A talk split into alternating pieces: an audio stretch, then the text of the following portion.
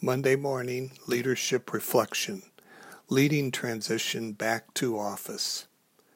If the transition to work from home wasn't challenging enough, the transition back to the office may prove even more difficult.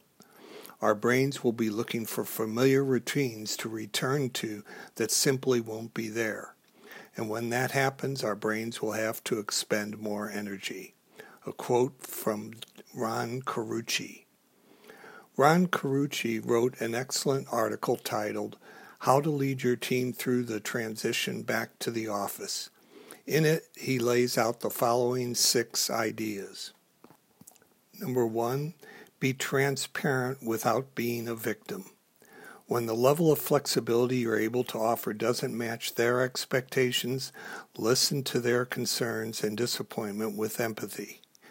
Be as transparent as you can about the organization's reasoning behind the policies being put in place. Never respond with anything like, sorry, but it's out of my control, as that signals helplessness and defensiveness. Surface concerns early and communicate consistently. 2. Involve the team in balancing individual and group needs. When possible, engage staff in figuring out how to best use the discretion you are allotted. Have each person express their needs and preferences, and within the bounds of what's allowed, charge the team with working how to balance them.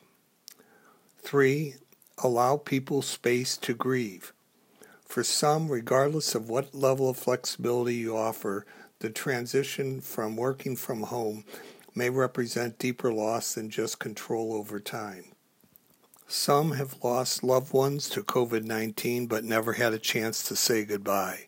Others rekindled their connections to life partners and discovered newfound closeness with their children. No matter how positive next may be, allow people space to grieve the loss of whatever this past season has meant for them. 4. Don't burden them with your ambivalence. Be honest with yourself about your own struggles to return to the office. You too will have to adapt and probably have mixed feelings about what you're giving up.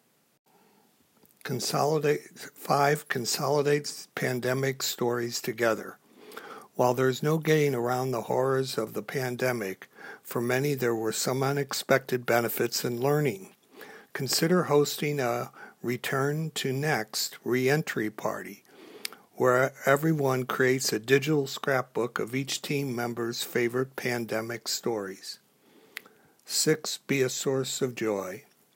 One of the best ways to ease any angst your team might be feeling is to create a sense of lightheartedness for them.